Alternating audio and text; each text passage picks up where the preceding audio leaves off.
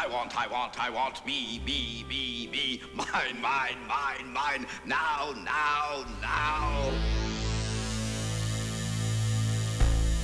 You know you're responsible for what you hear. You know you're responsible for what you hear.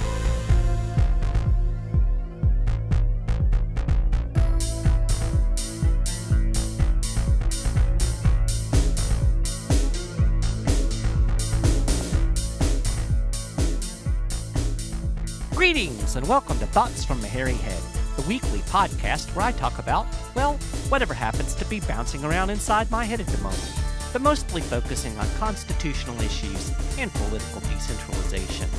This is episode 45 of Thoughts from a Hairy Head, and I appreciate you tuning in. This week, I'm going to talk about how to interpret the Constitution.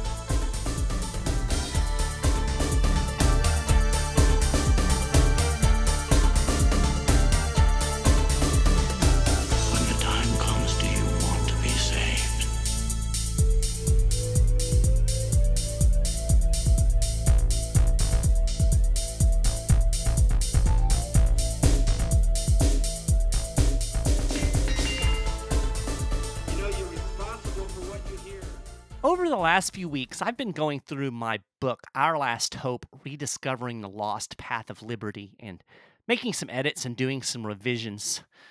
I'm working on a second edition, actually. And as I've been going through it, it's kind of focused my attention back on some of those constitutional principles that are foundational to my work at the 10th Amendment Center and into the work that I do independently. I talk a lot about decentralization and, and getting back to the limited decentralized system that our founding generation intended to create.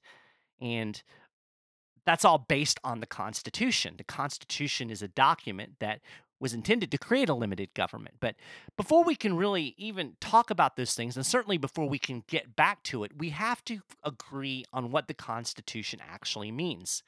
And to do that, we have to agree on how to interpret the document.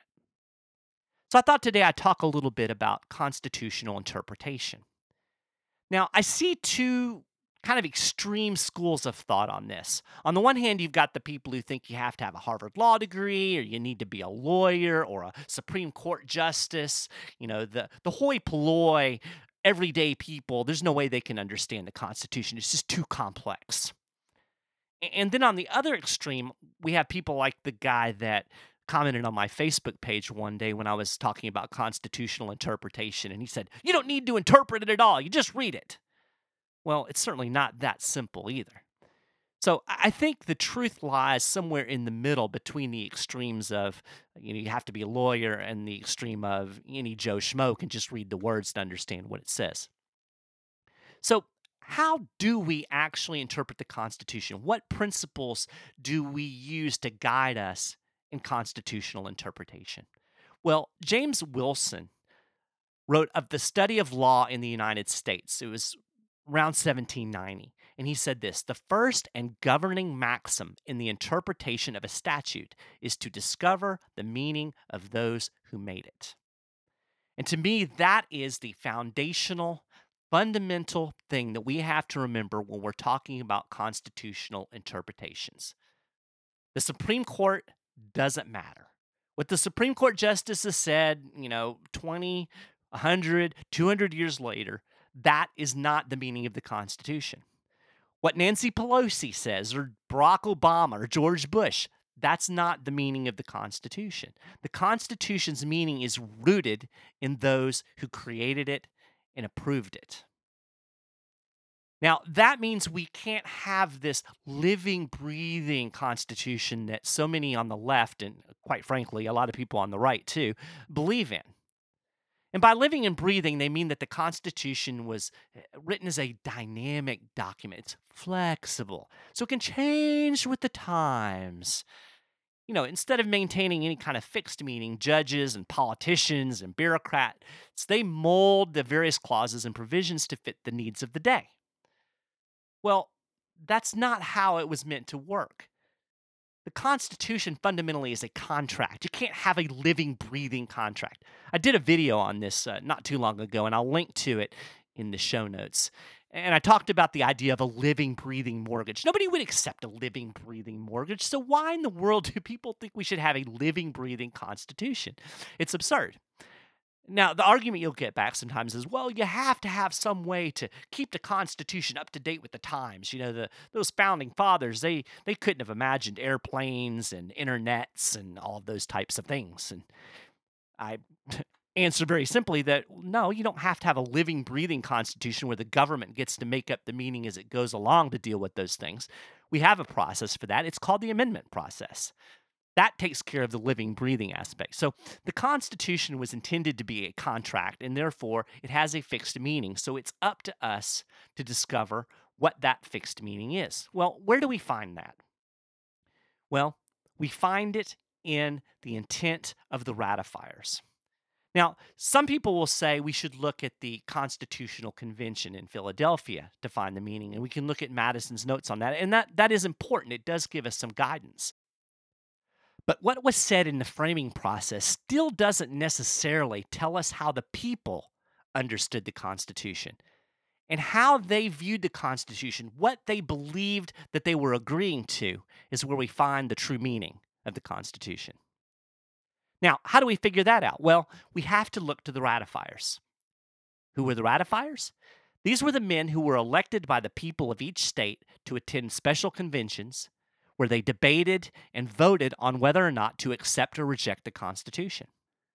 When we examine the ratification debates, we can see exactly how supporters of the Constitution sold it.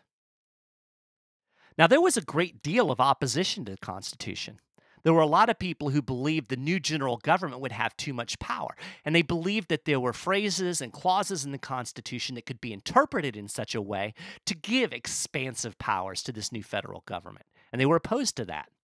And whenever they brought up these arguments, supporters of the Constitution would say, No, no, no, no, no. You're misunderstanding. All of these things have a limited scope. And so it is in these arguments that the supporters gave that were used to convince people who were sitting on the fence or people who were opposed to go along with ratification. It is there that we find the meaning. It was those terms and that understanding that the people agreed to. Now, this is exactly how James Madison said we should interpret the Constitution. In a letter to Henry Lee, he wrote, I entirely concur in the propriety of resorting to the sense in which the Constitution was accepted and ratified by the nation. In that sense alone, it is the legitimate Constitution. And if that be not the guide in expounding it, there can be no security for a consistent and stable more than for a faithful exercise of its powers. If the meaning of the text be sought in the changeable meaning of the words composing it, it is evident that the shape and attributes of the government must partake of the changes to which the words and phrases of all living languages are constantly subject. What a metamorphosis would be produced in the code of law if all its ancient phraseology were to be taken in its modern sense. Now, in Madison's words, we find the main problem with another school of constitutional interpretation known as textualism. This is something that's pretty popular with a lot of conservatives, and I think Ted Cruz was probably a textualist. That's the idea that you can just read the words on the page. But as Madison pointed out, words change. And the meaning of something in the 1700s could be completely different than what it means today. It's also important to understand that the Constitution is a legal document. So a lot of these words and phrases have a legal context. You need to understand that legal context in order to understand what the Constitution means. So again, we have to go back to the ratifiers. We have to go back to what they said that they were agreeing to. Now, obviously, this isn't as easy as reading words on a page, but it's certainly not so complicated that we need to have that Harvard Law degree. There are plenty of sources we can go to to understand the Constitution through the eyes of the ratifiers, especially with the internet today. We have the records of the ratification debates. We have the ratifying instruments themselves. We have the Federalist Papers and other documents that were written by supporters to sell the Constitution to the ratifying convention delegates and the population at large. These essays were kind of like the window sticker on a used car. You know, explains exactly what the people were buying. We have numerous letters and essays written by opponents of the Constitution. We have letters written by framers and ratifiers. All of these sources help guide our understanding. So, with a little work, you will find the original meaning of the Constitution is easy to determine and understand. It just takes some digging and some work. Thomas Jefferson advocated this process of constitutional interpretation. He said, On every question of construction, let us carry ourselves back to the time when the Constitution was adopted. Recollect the spirit manifested in the debates, and instead of trying what meaning may be squeezed out of the text or intended against it, conform to the probable one in which it was passed. Well, that's it for this episode of Thoughts from Meharry Head. We're another 10 minutes closer to freedom. I really appreciate you listening. If you enjoyed the show, do me a favor and spread the word. And feel free to send me any thoughts or ideas at michael.maharrey at 10thamendmentcenter.com. Oh, and don't forget to go over to iTunes if you haven't already and subscribe to the podcast for free. Thanks again for listening, and I'll talk to you next week.